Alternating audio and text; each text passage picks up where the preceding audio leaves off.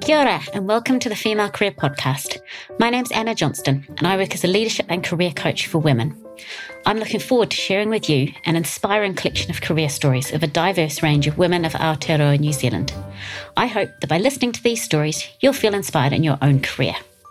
If you do enjoy this story, please head along to our website, thefemalecareer.com, where we have lots more stories of wonderful Kiwi women and their careers. We'd also love you to subscribe to our podcast so that you have all the episodes at your fingertips, and please do tell your friends and family about it too. For now, though, I hope you enjoy listening to this career story.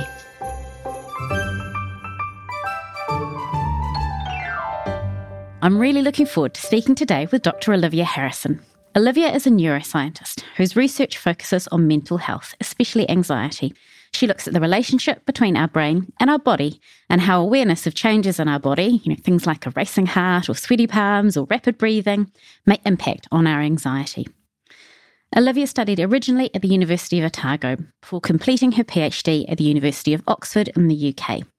She's worked as a research fellow in Oxford and Zurich before returning home to Aotearoa in 2020 and has been awarded the Rutherford Discovery Research Fellowship.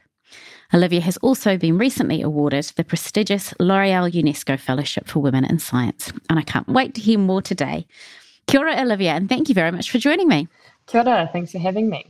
Super. Well, the first question I'd love to ask is you know, I'm wondering when you were a child or as you were growing up, perhaps even into your teenage years, was science or even the broader areas of psychology, were they an interest? Or, you know, what, what were you thinking about in terms of careers when you were growing up? I loved science as a high school student. I thought it was fabulous. I loved maths and things like that. But I also really loved PE and uh, sport. I did as many sports as I could and spent all my time, um, all my spare time, exercising and doing sport.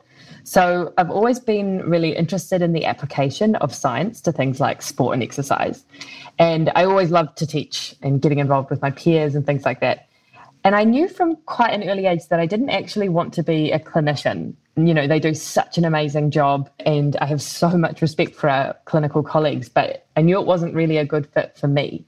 I wanted to sort of find out new things and do something a little bit more creative. So I had some really wonderful mentors towards the end of my time at school. I had uh, one of my teachers, Jenny Laney, and one of the professors at Otago, who she introduced me to, Greg Anson, in my last few years at school. And they introduced me to this field of neuroscience, which isn't something you explicitly learn about at school. And then I was just basically off. I loved it. Great. And while I'm a little bit familiar with neuroscience, because I've got a bit of a psychology background myself, maybe do you want to tell a little bit more about what neuroscience is? So, neuroscience is the most amazingly broad discipline. It's the study of the brain, and it really encompasses things from cellular studies, so thinking about how those brain cells work and how they communicate with each other, right through to sort of psychology and applications of that. How do those things result in behaviors and what we do? So it's this amazingly broad discipline that you can have so many different research interests in. And I've been really interested in how we control our breathing and how we perceive our body and how that relates to things like sport and exercise and even how it might be altered in things like anxiety. Mm, really interesting, as you say, broad discipline, one that I think we're learning about more about all the time in terms of our brain function and that brain body interaction. Definitely. And what was it then? You said, you know, that was obviously the sporting interest, and, the, and I can imagine the breathing piece came from there. And then you said, you know, perhaps also getting into more recently into the area around mental health, around anxiety. What was it about that that piqued your interest? I think I've always had a really personal interest in anxiety because I've seen it how it affects myself and my friends and so many of my family as well. So even though I started out, like you say, that perception of breathing really came from the sports side. But I was always really interested because when I did sport and when I was really pushing myself, I was always aware of my breathing and it made me a little bit worried. It was a little bit scary sometimes. And so I was always wondering, why is it that it's scary for me, whereas other people don't seem to notice or mind? And I was like, I'm dying. So it was really that interest as to how do people perceive things differently and why do they perceive things differently? So that sort of then really evolved to greater, broader measures like mental health in general. Mm, fascinating. And I'm interested to know, you know, you did your studies originally at Otago And then you make that leap to go ahead and study what's a doctor of philosophy or a PhD over in Oxford. You know, that's quite a commitment. I, I know because my brother's got a PhD, so I know it's, you know, it's a full on commitment to go down that path and then, you know, into to research. What was it that prompted you to make that choice? I wasn't even really thinking of doing a PhD when I was at university. I was just enjoying learning and then towards my final year, the dean of the PE school had a chat to me and we thought about what I wanted to do. And then this idea of going overseas and taking the opportunity that academia gives you of being so flexible. I've always wanted to see the world. And to me, Oxford was just this castle in the sky. And I couldn't believe that it was possible that I might be able to go there. So yeah, once we had that idea, then it was just what could I do to to make that happen? And it was so exciting, but pretty scary at the same time. Mm, and I think coming from little old New Zealand, I, I, lived in the UK for 17 years. And I remember the first time that I visited Oxford and just, it's been there for so long and there's so much history there that's, you know, centuries of tradition that sits within it. Coming from New Zealand, it just felt so very different. What was your experience of being there? It was different, but it was in some ways alarmingly familiar because so much of the New Zealand culture, or so much of the culture that I was exposed to, is a little bit British. And my mum spent a lot of time in the UK as well. So we always had so much tea in our house and things like that that are really typically British. And then, like you said, it just absolutely blows your mind as to how much history and culture is there. So it was this incredible experience of both old and new together. Yeah, super. And then from there, you went on to pursue your career as a research fellow. What were some of the highlights, but also the challenges of those first few years? I think moving to Switzerland was both, like you say, a highlight and a challenge. You know, moving to a foreign culture with a foreign language and different values in the way that they live their life was amazing and scary and crazy and all of the things, but just an incredible experience. So, really, being a foreigner in that culture was amazing. Whereas, like I said, there was that familiarity with the UK where you can kind of see where some of our habits and things come from. But going to somewhere like Switzerland was so different. And then, of course, there's the wonderful things like the outdoors and the skiing and the chocolate. It was, yeah, it was amazing. Yeah, it is. It's a it's a super country. And what was the journey then back to Aotearoa, back to the role that you're doing today in the psychology department at the University of Otago? I was given the wonderful opportunity of taking up a Rutherford Discovery Fellowship from the Royal Society Te Aparangi in New Zealand. And so that brought me and my husband back to New Zealand. So we moved in the middle of a pandemic, which was a bit of an experience. Uh, it took a little bit of time and we had some holdups with visa issues and things. But yeah, that brought us back to New Zealand and back to Otago. Great. And what is it then about the work that you're doing today that you really love? So I love so many parts of my job. I just think I'm so lucky. And for me, it's really always about the people. So the idea that what we will do will hopefully make a meaningful difference in people's lives and give clinicians and patients and ordinary people the tools to better manage anxiety. And that's really as an adjunct to all of the amazing work our mental health clinicians already do in practice. So if we can help in some way, that's that's really a huge part of it for me. And I really love working in a team and helping to develop the next generation of scientists and trying to sort of provide a culture where we work together and use everyone's strengths rather than that individual genius model that uh, we can often find in academia. So, how do we change that trajectory and become our own scientists, but in a team that really works really well together? And so, yeah, more recently, I'm I'm really finding my feet as an advocate for women in science because scientists just don't have to be that man in the white coat holding a test tube anymore. We can all just bring our own strengths to the job and it's really different and it's changed a lot in the time that even I've been a scientist. So the L'Oreal's provide provided so many wonderful opportunities for this, and including talking to you on this podcast. Yeah, and I think you're so right that I don't know at what age that somehow we think of that image of a scientist being the guy in a white lab coat holding a test tube, just as you described it, that that is a scientist. But of course, science is such an enormous field and within that there's so many variety of roles and actually but it impacts on our everyday lives.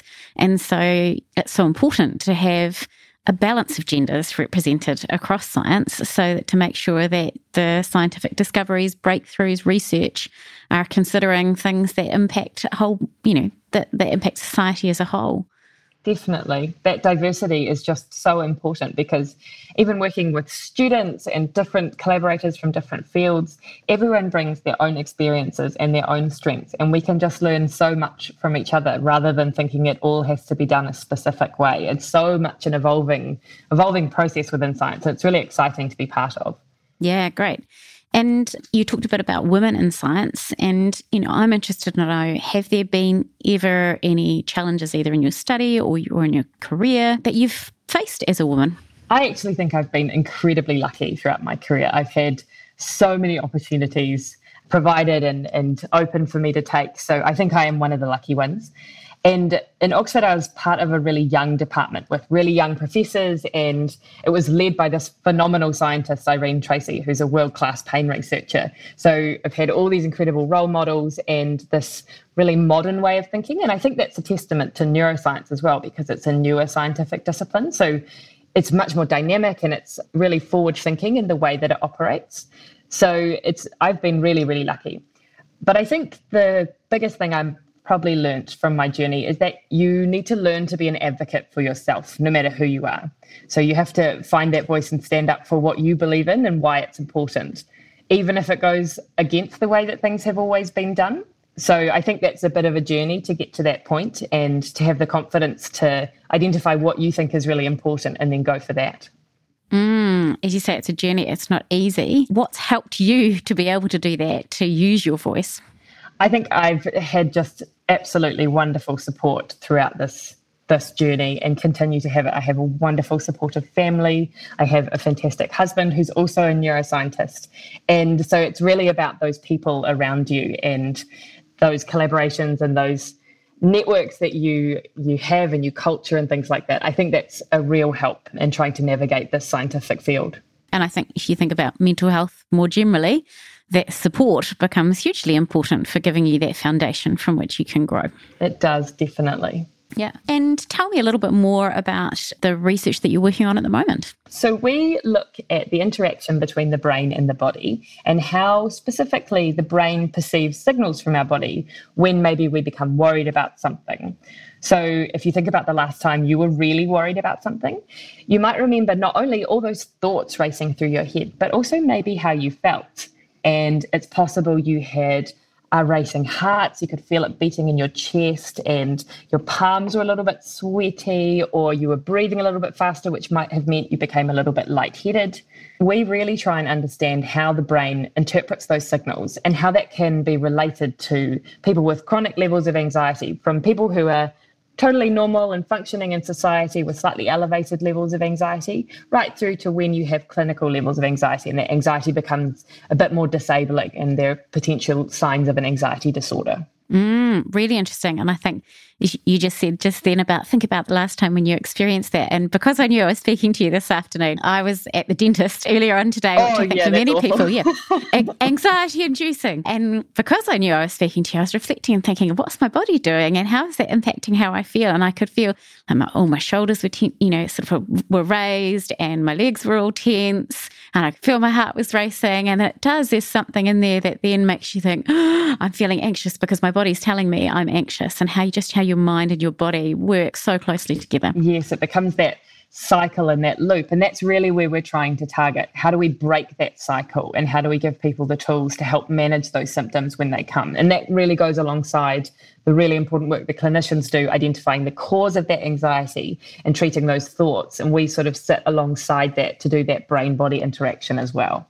And I'm just interested, how does the research work that you do then get shared out with clinicians, as you said, so that it can be applied for um, on, a day, on a day-to-day basis? That's a really important part of what we do, and something that I think is only becoming more valuable latterly in this research world because it's no point us writing academic papers that no one will read.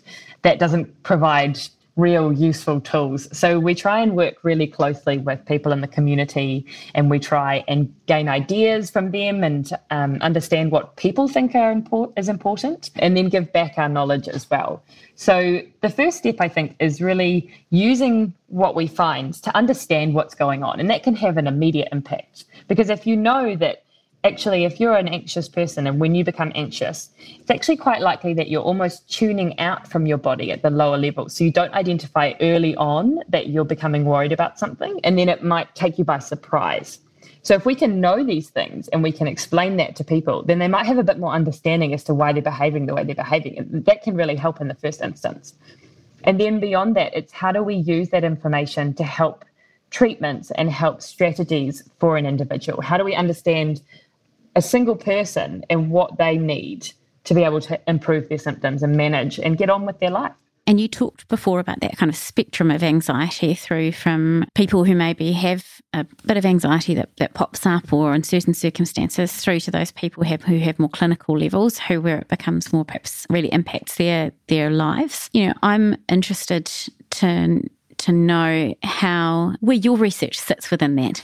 My research really spans that healthy volunteer or healthy population early levels of anxiety through to when it becomes an anxiety disorder.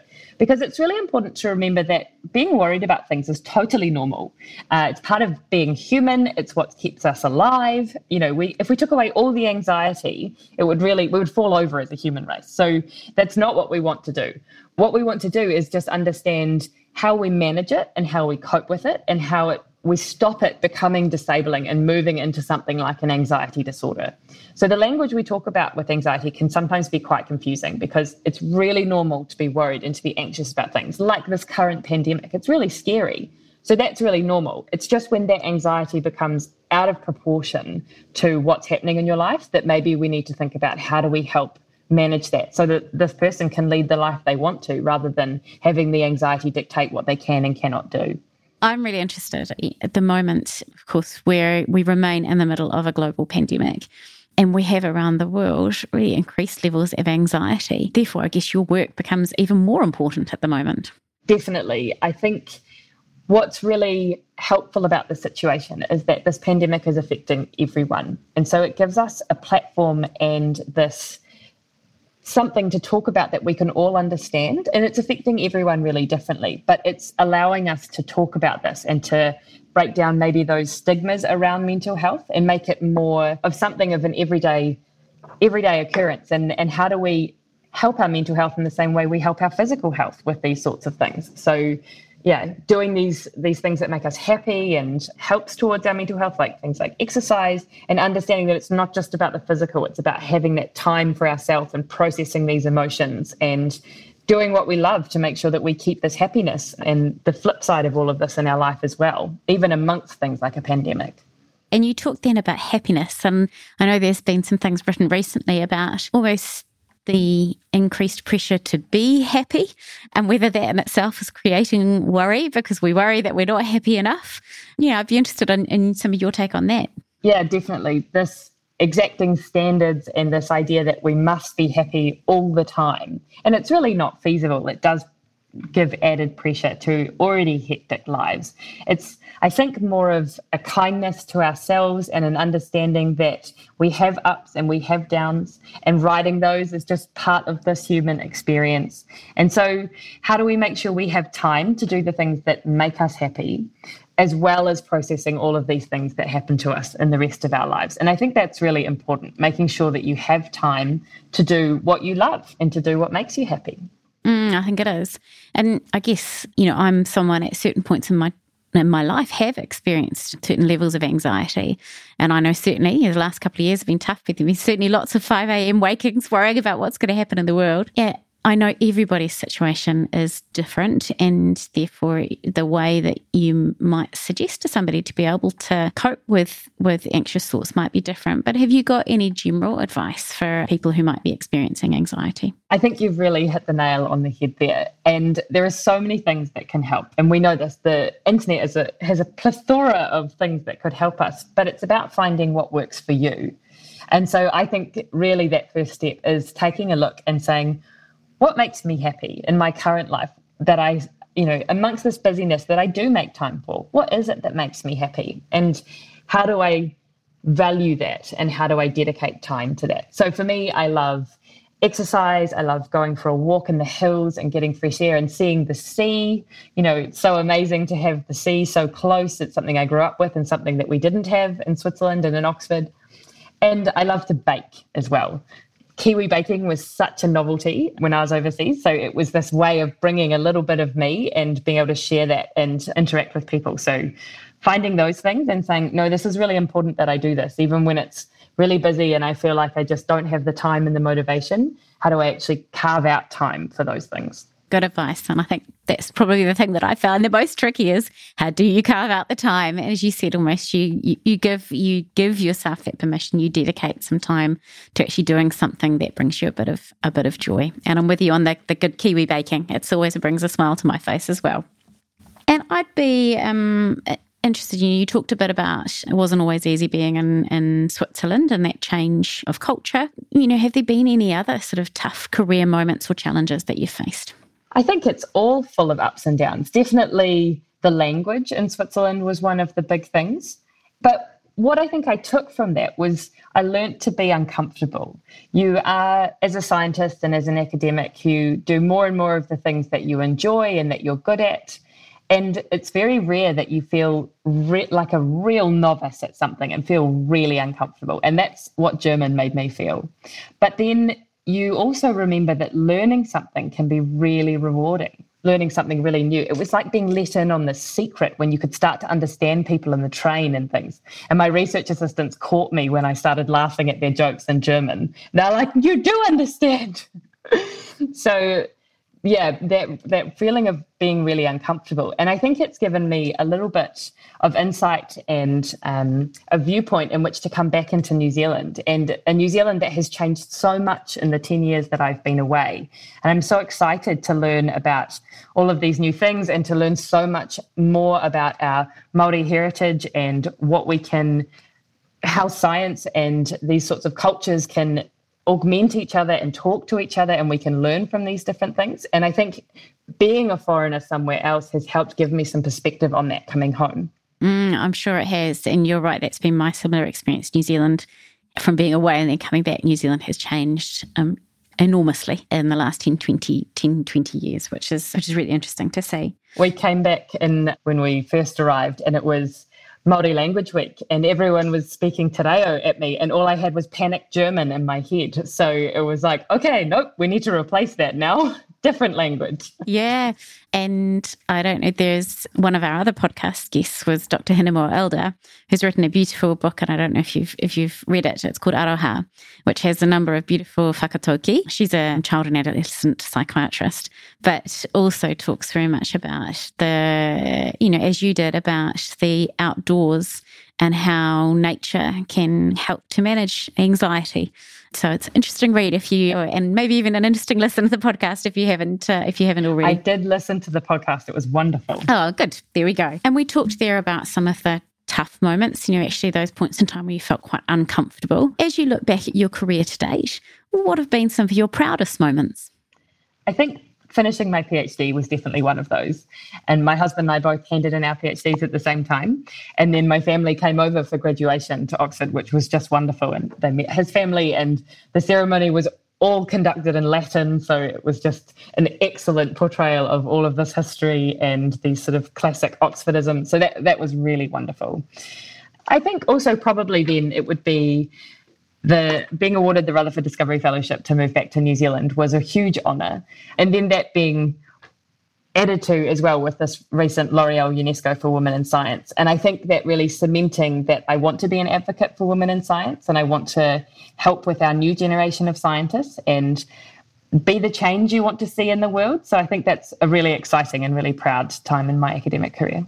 Mm, I can imagine. It's a wonderful award. And as you say, be the change that you want to see. And so by being a visible woman in science, actually, you know, that might inspire others. As you said, you've had wonderful role models throughout your journey and supporters, and how can you now potentially be that for others as well? And I'm really interested because you're still pretty early on in your career, particularly when it comes to, say, a more academic career. Where do you see your career heading in the future? I think I really want to keep doing what I love is the main thing and see if I can make a difference in people's lives. And then I think I really want to make sure that we maintain that flexibility so that we can accommodate our family. We have family in the UK and family here. So, how do we make sure that we keep our lives flexible so that family and friends and all of these things that are so important to us can come first? And I think that's one of the beauties of academia. It doesn't have to be a straight line, it can move and change as you need it to. So I'm really excited about that flexibility going forward. And I'm interested to hear you talk about flexibility because it's not necessarily something that the world of academia is known for.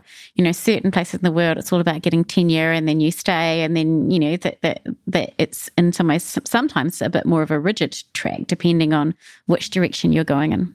I think because of the experience that I've had across a few different universities, I've seen that it's not always the way or there's not one way of doing it there's lots of ways.